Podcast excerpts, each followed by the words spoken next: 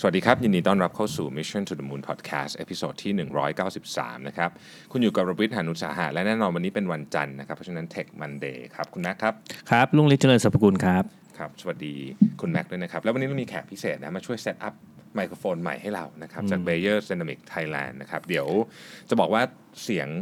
ที่อัดอยู่ที่บ้านก็เป็นไมค์ของ Beyer เหมือนกัน แต่นี่เป็นคนละรุ่นอืมนะครับอันนี้จะมาทดสอบกับห้องไข่จิ๋วของเรานะฮะเห็นของเล่นแล้วดูรู้สึกตื่นเต้นมากเลยวันนี้ตื่นเต้นตื่นเต้นอุปกรณ์ดูอลังการขึ้นมานะฮะก็รู้สึกว่าเป็น professional ขึ้นมาเลยทีเดียวนะครับ วันนี้นะฮะครับอ่า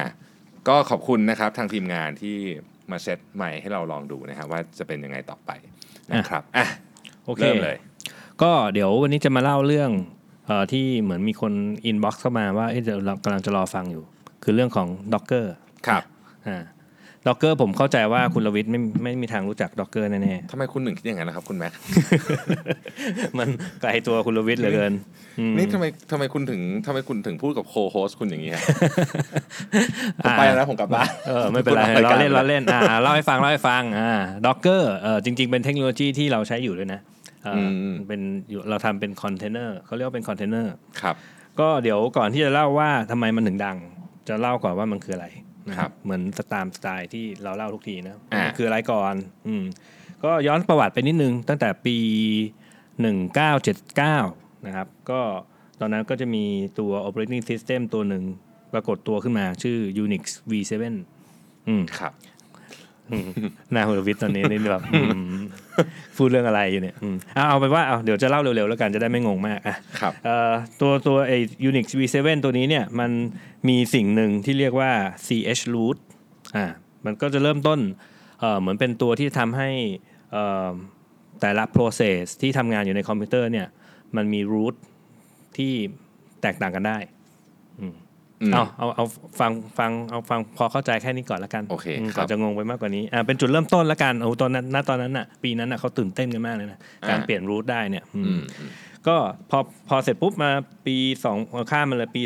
2000 ก็จะมีตัว Free BSD Jails สมัยก่อนอะเราตอนเราใช้ iPhone แรก ๆ เราเคยได้ได้ยินคำว่า jail break ใช่ไหมเจลเบรกเจลเบรกเออเนี่ยเขาใช้คำนี้มาตั้งนานแล้ว คือการปรับแต่งซิสเต็มอะไรขึ้นมาเพื่อให้มันขับ ศักยภาพออกมามากขึ้นอ่าโอเคไอตัว free BSD jail เนี่ยมันเอ่อต่อยอดไปจากไอตัว ch root เมื่อกี้เนี่ยด้วยการมันสามารถที่จะ assign ค่า IP address รู้จัก IP address รู้จักสิครับ ต้องต้องต้องถามก่อนเออมันสามารถ assign ค่า IP address ให้กับไอตัว system หรือ configuration ใดๆ ได้อะอืมเมื่อกี้เราเริ่มต้นแล้วนะครับย้าย root เข้ามาอยู่ใน process ตอนนี้เริ่ม assign ค่า IP address ให้กับ process ได้นะครับอืมก็ถัดไปก็ปี 2001 ก็เริ่มเริ่มมีตัวที่มันเจ๋งพัฒนาขึ้นมาเรื่อยๆ เรียกเรียกว่าเอ่อ Linux vServer คราวนี้เนี่ยเมื่อกี้นี้เราได้ file system เราได้เอ่อ IP address ก็คือเอ่อหรือ Network address เนี่ยตอนนี้ก็เริ่มปรับแต่ง Memory ได้อืมมันเริ่มเห็นภาพของการเป็น system หรือว่าคอมพิวเตอร์เครื่องย่อมๆอยู่ในตัวเอ่อคอมพิวเตอร์ขนาดใหญ่อะอืมอืมก็แล้วก็ปี 2004 ก็มีเอ่อ product หลาย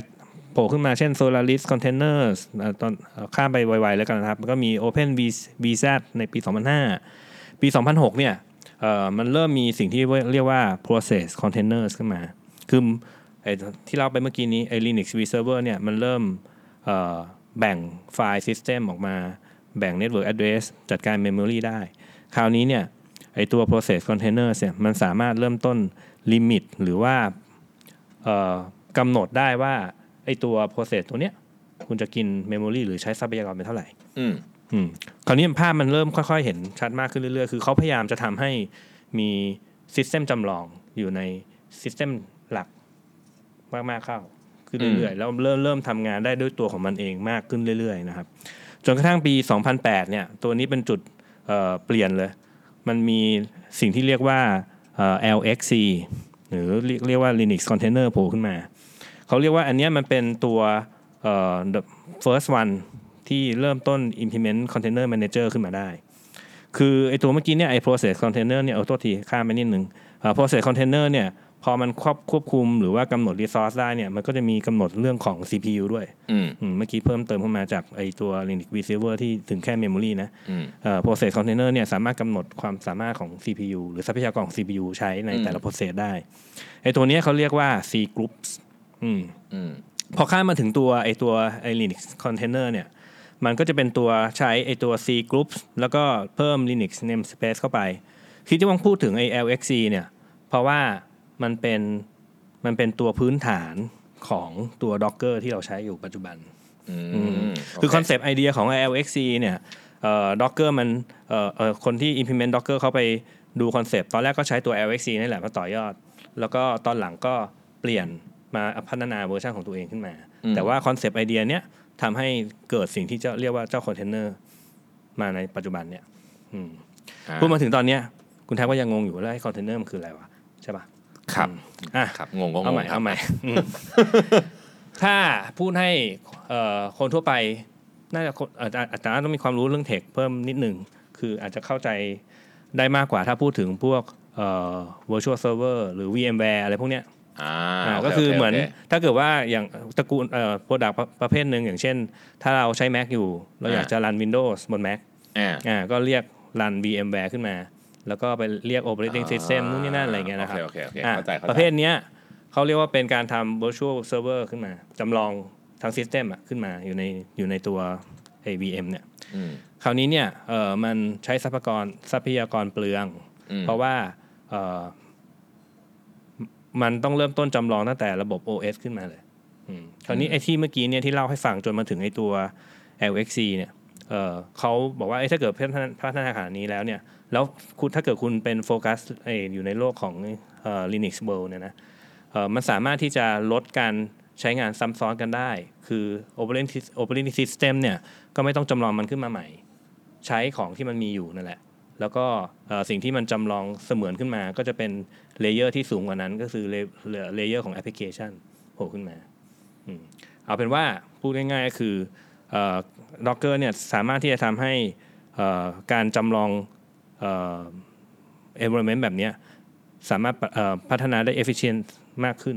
เพราะมันใช้ทรัพยากรน้อยลง คืออะไรที่มันแชร์กัน คือมันก็ใช้ส่วนที่แชร์กันคือยกตัวอย่างเช่น ถ้าเกิดคุณใช้ Linux run Docker ปุ๊บเนี่ยเอ่อส่วนที่มันเป็นพื้นฐาน คือหรือส่วนที่มันเป็น OS เนี่ยมันก็ไม่ต้องจำลองขึ้นมาแล้วมันใช้ของตัว OS เองนั่นแหละอืม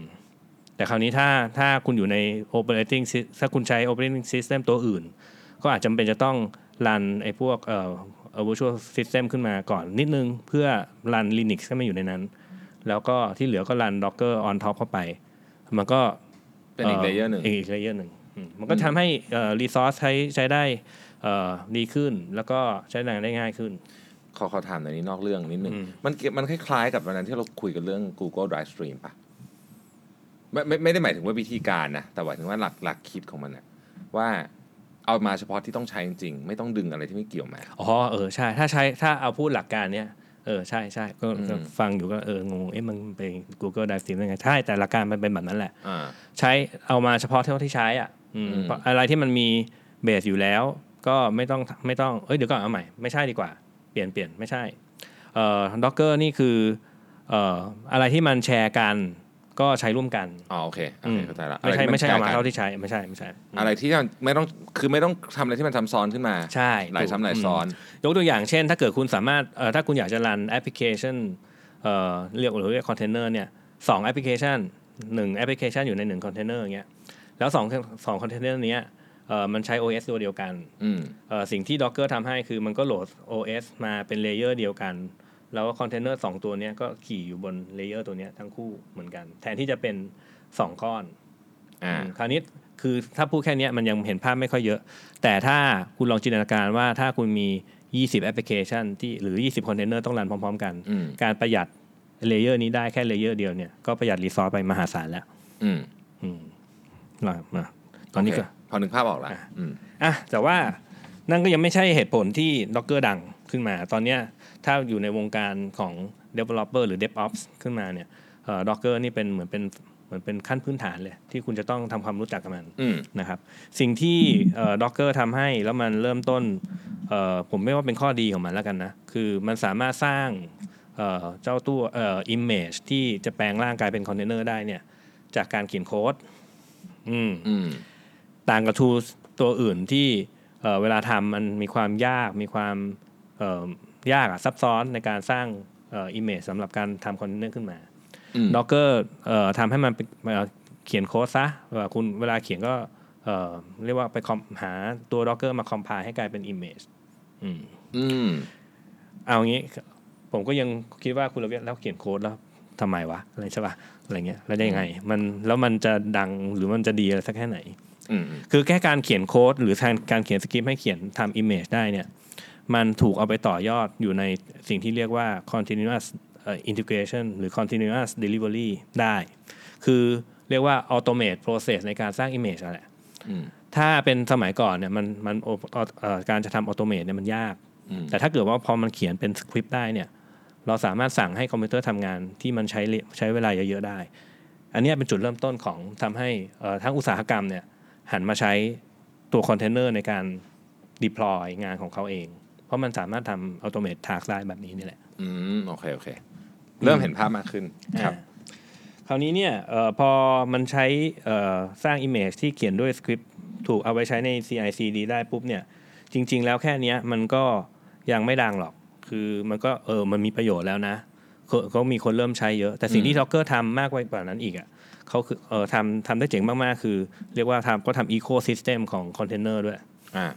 คำว่า ecosystem ของคอนเทนเนอร์คืออะไร ก็ครับเอาถามเองตอบเอง เอาเป็นว่าดีจังอ่าสมมุติว่าคุณคิดจินตนาการแอปพลิเคชันใด ๆ ขึ้นมาอยู่บนโลกในณปัจจุบันตอนเนี้ยอืมอ่าคุณสามเกือบจะสามารถหาคอนเทนเนอร์ของแอปพลิเคชันนั้นน่ะได้เกือบเกือบจะร้อยเปอร์เซ็นต์ละอ๋อ คือสมมุติว่าผมคิดโจทย์อะไรขึ้นมาอย่างหนึ่งพูดง่ายๆคือเหมือนเหมือนจะมีอะไรที่จะสามารถเอามาใช้ได้อ่าสมมุติเกือบเอายกอย่างใกล้ตัวนิดนึง ถ้าคุณอยากจะรัน WordPress อะอ่าอยากอยากทำบล็อกไซต์ขึ้นมาอืมแต่สมัยก่อนก็ต้องอ่าเนี่ยมี Linux Machine เครื่องหนึ่ง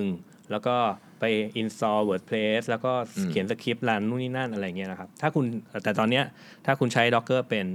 เอ่อคุณก็มี Linux Machine เครื่องนั้นนั่นแหละ แล้วคุณก็ install Docker แล้ว run command Docker run WordPress เท่านั้นแหละ WordPress blog ก็จะโผล่ขึ้นมาให้คุณอ๋ออ่าโอเค คุณไม่ต้องไป setup เอ่อถ้าเกิดเอ่อ รู้จักเทคนิคเอ่อเทคนิคอีกนิดนึงก็คือคุณไม่ต้องไปเซต PHP เอง ไม่ต้องไปเซตเว็บเซิร์ฟเวอร์เอง ไม่ต้องทำอะไรเองรัน Docker ตัวเดียวจบเลย ก็คือพูดง่ายๆว่ามันเป็นอะไรที่เหมือนกับเป็นสำเร็จรูปมาให้เราใช้ได้เลยนั่นอ่านั่นน่ะคือความเป็นเสน่ห์ที่ทำให้ Docker ถูกใช้งานอย่างแพร่หลายในปัจจุบันคือเขามี ecosystem ของตัวเองด้วยอืมแล้วมันมีคนเขียนไอไอตัวเหมือนกับที่เป็น ready format อันเนี้ยเข้าไปให้คนอื่นใช้ด้วยถูกไหมใช่ใช่อารมณ์ประมาณนั้น มันกลายเป็น เอ่อเหมือนเป็น Open เอ่อแพลตฟอร์มแล้วอ่าคือตอนนี้คือเอ่อคุณอยากจะได้ System อะไรมีคนจริง ๆ บางที Product ตัวเดียวกันมีคนพยายามทำให้เป็น Image หลายเจ้าด้วยอืมแล้วแต่ว่าเขาจะสามารถเขาจะเลือกจากไหน เช่นเอ่อรันเอ่อ WordPress จาก Linux แบบ Ubuntu หรือรัน WordPress จาก Linux แบบชื่อว่า Alpine อะไรเงี้ยมันแล้วแต่คือมันแล้วแต่คนทำตามความต้องการเลย อันนี้เขาขายเป็นแบบเหมือนไวท์ไลเบลไหมหรือว่าไม่ใช่หรือว่าเขาให้ใช้โอ้ฟรีเลยใช้ฟรีด้วยเขาใช้ฟรีด้วยอืมใช่อ่าส่วนใหญ่ Image ส่วนใหญ่ที่มันเป็นประเภทเนี้ยเขาจะใช้เอ่อเขาก็ให้ใช้ฟรีนั่นแหละอืมเสร็จปุ๊บเนี่ยสิ่งที่ดีก็คือบางเจ้าเขาก็ provide ไอ้ตัวสคริปต์ที่เขาทำ image ไว้ให้ด้วย ก็เลยทำให้ developer เวลาเข้าไปดู อ๋อ โอเค คุณเริ่มต้นจากตรงนี้เอ่อ install เอ่อ patch ตัวนี้เอ่อแล้วจนมาได้ได้ service ตัวเนี้ย แต่ว่ามันยังขาดสิ่งที่ผมอยากจะได้อยู่นะ เขาก็ไปเอาสคริปต์ของ docker docker ไฟล์เนี่ยมาดูแล้วก็แทรกสิ่งที่เขาอยากจะได้ แล้วก็ compile ใหม่ ก็จะได้กลายมาเป็นแอปพลิเคชันตัวนั้นที่มันมีสิ่งที่เขาต้องการอยู่อ่าโอเคเออมันทำให้ชีวิตของ DevOps เนี่ยง่ายขึ้นเยอะมากคือไม่ต้องเริ่มทำทุกอย่างจากศูนย์นะว่าใช่งั้นเถอะใช่อืมๆอืมแต่มันก็ยังไม่มันก็ยังไม่ถึงที่สุดคือเอ่อสมัยก่อนโอเค แล้วไงอะมันก็สะดวกดีอะ อืม แต่ว่าในโลกแห่งความเป็นจริงอะเราไม่ได้ใช้แอปพลิเคชันตัวเดียวอืมเรามีการเชื่อมต่อ database เอ่อทำเชื่อมต่อกับเออมันมีบางทีอาจจะเป็น in memory database อีกแบบหนึ่งสำหรับทำ cache อะไรอย่างเงี้ยอืมความยุ่งยากของการเชื่อมคอนเทนเนอร์เข้าหากันอะมันสูงมากอืมอ่าโอเคโอเค ถ้าเกิดว่ามันเป็นแอปพลิเคชันตัวเดียวตอนนี้เริ่มเริ่มเห็นภาพความง่ายแล้วอืมเออแต่ว่าพอมันเชื่อมต่อกันมันยากมากอืม Docker เองก็ทำได้ด้วยด้วยด้วยตัวของ Docker เองนั่นแหละ แต่ว่า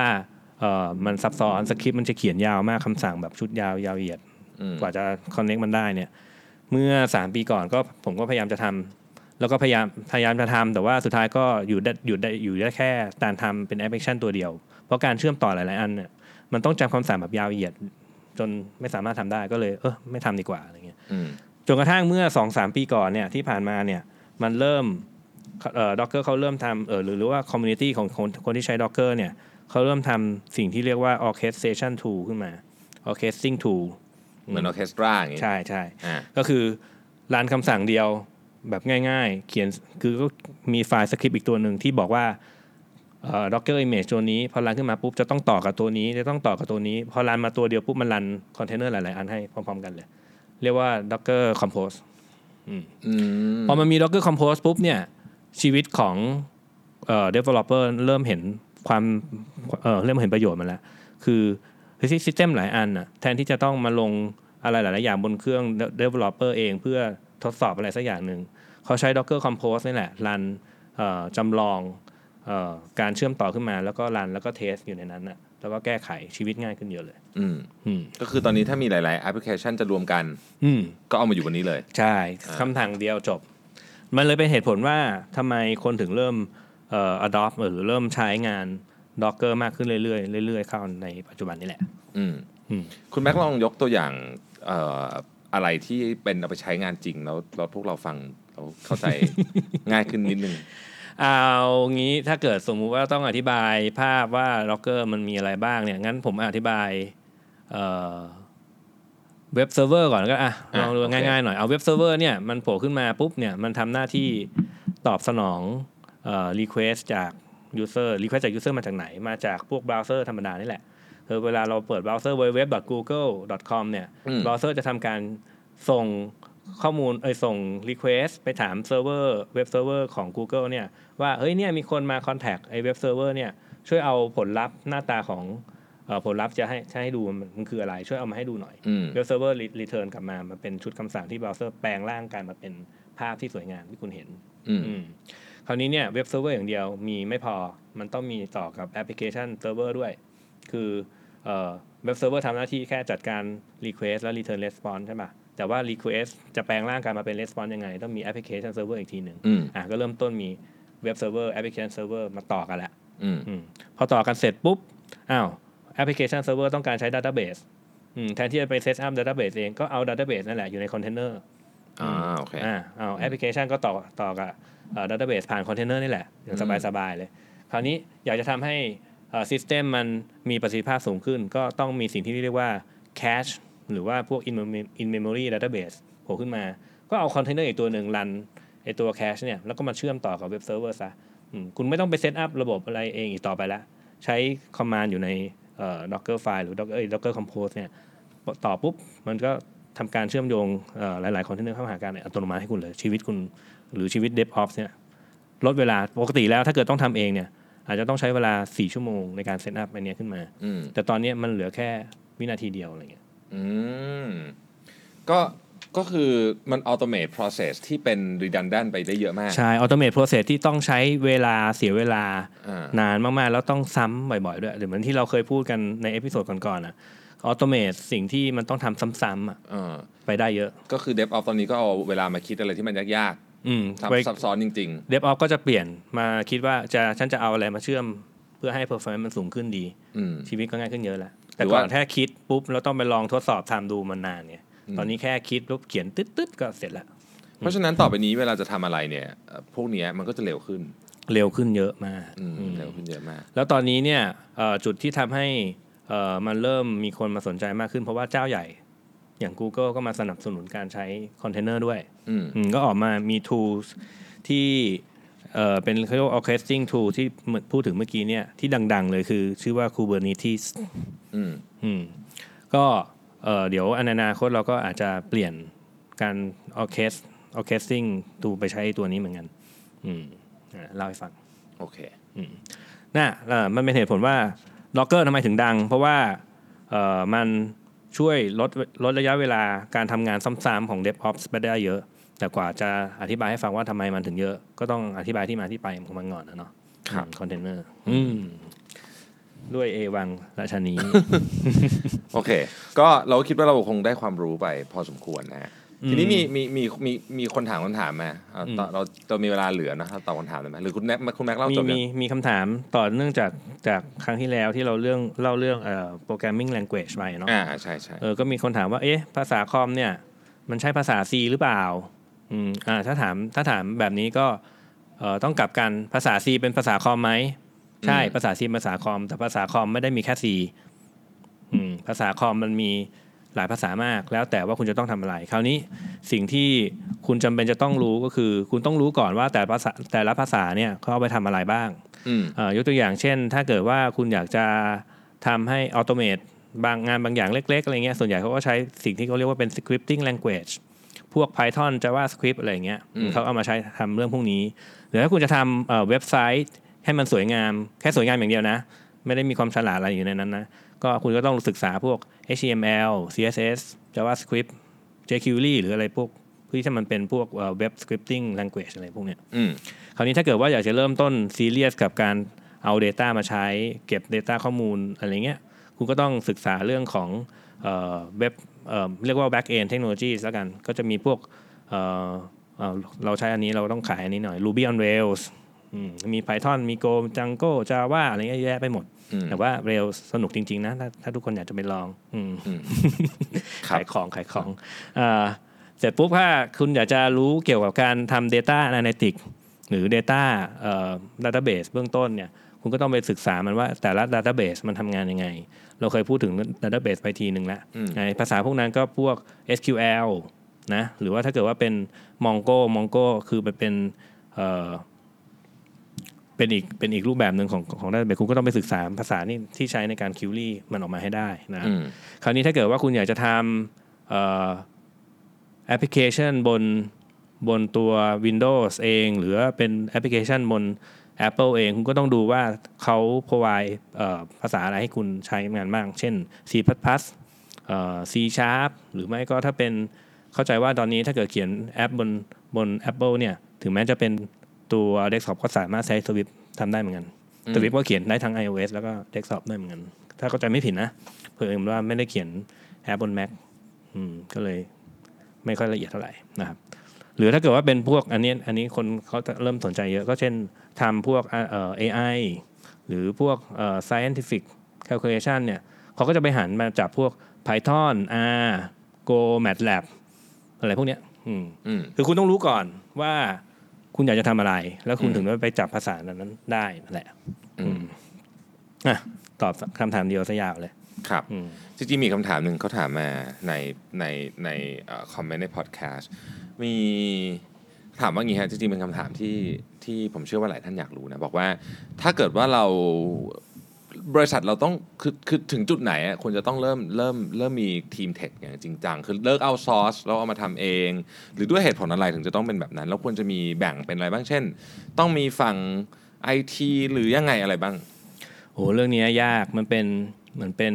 ไก่กับไข่นิดหน่อยอืมคืออ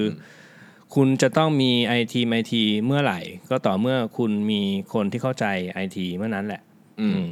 คือถ้าเกิดคุณไม่เข้าใจก็ใช้เอาซอร์ต่อไปเถอะ เพราะว่า คือคือก็คุณไม่เข้าใจอะอืมคุณจะมีทีมที่คุณไม่เข้าใจก็ก็ยากใช่ไหมเพราะฉะนั้นก่อนก่อนที่คุณจะมีทีมได้ คุณต้องมีคนที่เข้าใจไอ้เรื่องพวกนี้ก่อนอืมอันดับแรกแล้วต้องมีคนไอคนเนี้ยจะต้องไปทำหน้าที่แปลงความต้องการของคุณมาเป็นสิ่งที่เอ่อคนที่ว่าเขาจะต้องทำอะทำให้ได้อืมอืมแปลงแปลงภาษามนุษย์เป็นภาษามนุษย์อะผมชอบพูดเล่นกับในทีมเดฟอยู่บ่อยอืมๆอืมคือถ้าไม่มีคนนี้ปุ๊บเนี่ย คุณเองก็จะไม่รู้ว่ามันมีอะไรที่จะต้องใช้ อืมอืมมันแล้วคุณก็ไม่สามารถที่จะ manage อะไรได้เลย เพราะฉะนั้นคุณก็ต้องพึ่ง outsource ไปก่อนอืมนอกจากคุณจะ develop develop หรือว่าพัฒนาคอมพานีของคุณให้คุณสามารถเข้าใจความต้องการได้ว่าเอ้ยฉันต้องการแบบเนี้ย มันเลยต้องมีแบบนี้ และไอ้แบบนี้เนี่ย มันไปให้คนอื่นทำมันเริ่มจะเริ่มช้าแล้ว เพราะฉันฉันควรจะมีทีมเข้ามาโฟกัสในการทำงานในสิ่งนั้นด้วยตัวเอง นั่นแหละเมื่อนั้นอะคุณถึงควรจะมีทีมของตัวเองขึ้นมา คือคุณต้อง develop คุณก็ต้องพัฒนาตัวคุณเองจนถึงกระทั่งที่คุณรู้ว่าคุณต้องการอะไรก่อนอะแต่ก็ถ้าจะยากนะ ยากยากอยู่ถูกไหมอืมเพราะว่างานก็ต้องทำงานเดิมต้องทำแล้วเรื่องบางเรื่องเอ่อเรื่องมันมันเหมือนเป็นคนละโลกอะคือผมก็เข้าใจนะ คือผมก็จะเข้าใจเทคแต่ว่าบางทีไปคุยกับไฟแนนซ์เนี่ยผมก็ไม่คุยไม่ไม่รู้เรื่องไฟแนนซ์อะอืมก็ความรู้สึกก็คงเดียวกันแหละ คนในโลกนั้นมามาอยู่ในโลกเทคเขาก็ทำเท่าไหร่ก็ไม่รู้เรื่องอะอืมอืมเห็นด้วยเพราะฉะนั้นก็ต้องหาคนที่มาช่วยจูน ความคิดเข้าหากันให้ได้เอออันนั้นแหละเป็นจุดเริ่มต้น รับสมัครงานเลยไหมฮะนี่ไงเรากำลังสมัครโฆษณาสมัครงานอะเอางั้นเลยเหรเอออเราเราเราโฆษณาหมดอะเพราะว่าเราเราเราทำแบบกันเองมากอ่านะครับก็ตอนนี้เราเอ่อหลังจากที่นั่งเอ่อวิเคราะห์มาแล้วเราก็เริ่มคิดว่ามันมีโปรเจกต์ที่อยากจะทำอะไรเยอะแยะมากมายอืมเพิ่มขึ้นนะครับ ตอนนี้ developer เราไม่พอละคราวนี้ก็ถ้าท่านผู้ฟังสนใจ อยากจะมาทำงานร่วมกันก็ ส่ง CV มาได้นะครับ ทาง inbox ของ Mission to the Moon นะครัรับบอีกหลายตำแหน่งเพียบได้เลยตำแหน่งแล้วมีอีกเป็น development เอ้ย developer นะ แล้วก็มี IT manager ด้วยครับนะครับไอทีมจะนี่คือเฉพาะของฝั่งเทคนะ เดี๋ยวใช่ทีมอื่นฝั่งก็ tech เดี๋ยวให้เขารับไป เราโฆษณาแบบไม่เยอะพอนะฮะเอาเอาแบบพอประมาณ Tech Monday ก็เอาเอาเฉพาะ Tech อ่าเฉพาะเทคอืมนะครับใครอยาก ใครอยากฟังเรื่องอะไรจากคุณแม็กซ์นะ ส่งอินบ็อกซ์เข้ามาใน Mission to the Moon คุณแม็กซ์อ่านอยู่แล้วนะครับ แล้วก็อยากคุยกับคุณแม็กซ์ก็เขียนถึงคุณแม็กซ์ได้เลยนะครับไม่ไม่เอ่อเดี๋ยวคุณแม็กซ์กดอ่านเองเดี๋ยวผมส่งไปให้าโอเคครับนะครับอืมแล้วก็เอ่อมีมี มีคนติดตามคุณแม็กซ์เยอะเหมือนกันนะวันก่อนไปเจอน้องคนหนึ่งเขาบอกเออชอบฟัง Tech Monday มากนะโอ้ยดีใจนะเนี่ยนะฮะดีใจมากๆเลย ถึงแม้ว่าผมเชื่อว่าหลายท่านอาจจะทำหน้างง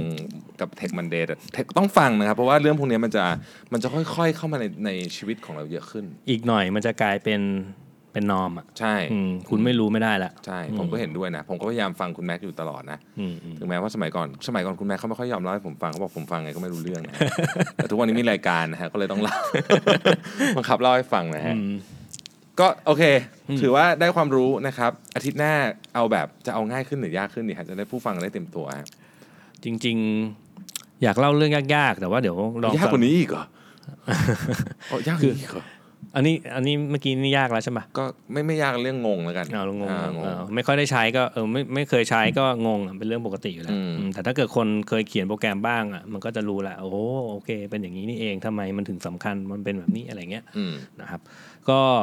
เดี๋ยวจะพยายามลองลองหาสิ่งที่มันเห็นในชีวิตประจำวันมากขึ้นแล้วกันอ่าอ่าถ้าไม่เห็นแอปแต่งรูปไงคุณแม็กฮะเนี่ยเขาอยากรู้ว่าแอปแต่งรูปทำงานยังไงอ่าเบื้องหลังะไรงี้ยแบบอ่าเบื้องหลังแอปแต่งรูปโอ้พูดอย่างเงี้ย ยากกว่าเมื่อกี้นี่อีก เหรออืมเผื่อเขาจะแบบจะได้รู้ว่าเอ้ยฉันแต่งรูปทุกวันนี่เป็นยังไงอะไรเงี้ยโอ้นี่มัน image processing แล้วเดี๋ยวต้องจริง ๆ ผมเกือบจะตกนะ image processing ตอนสพูดมัยเรียน พูดคำว่า image processing นี่เริ่มฟังดูเริ่มยากละอืมใช่ไหมใช่ใช่เดี๋ยวเรามาลองดูนะครับว่าคราวหน้าเราจะคุยเรื่องไหนกันโอเคอะอะอะเดี๋ยวครั้งหน้าพูดเรื่อง image processing ให้ก็ได้อะได้ โอเคนะครับ ต้องขอบคุณทีม setup นะครับ คุณโนตนะครับอยู่นั่งอยู่กับเราขอเสียงตบมือเย้เย้อยู่ข้างหลังน้อง น้องบอยน้องบอยขออภัยที่ลืมชื่อนะครับ น้องบอยคุณโนตนะครับจาก b a y e r d e n Mix Thailand นะครับ เป็นไมโครโฟนและหูฟัง super high-end หูฟังหูฟังดีมากเสียงเพอมากนะฮะเพื่อนผมซื้อไปแล้วนะฮะเสียงแบบอลังการมากอืมนะใครสนใจก็เข้าไปในเว็บได้เลยนะครับ search B E Y E R Dynamic ไม่มีไม่มี S ขอโทษขออภัยอ่านใส่ S เข้าไปเฉยเลยนะฮะอ่าไม่มีเหรอไม่มีฮะนะครับเข้าไปเข้าไป search ในเพจได้นะครับได้ครับอ่าโอเควันนี้ต้องขอบคุณทุกท่านนะครับ ที่ติดตามแล้วเดี๋ยวเราพบกันใหม่ในวันพรุ่งนี้ครับ สวัสดีครับ สวัสดีครับ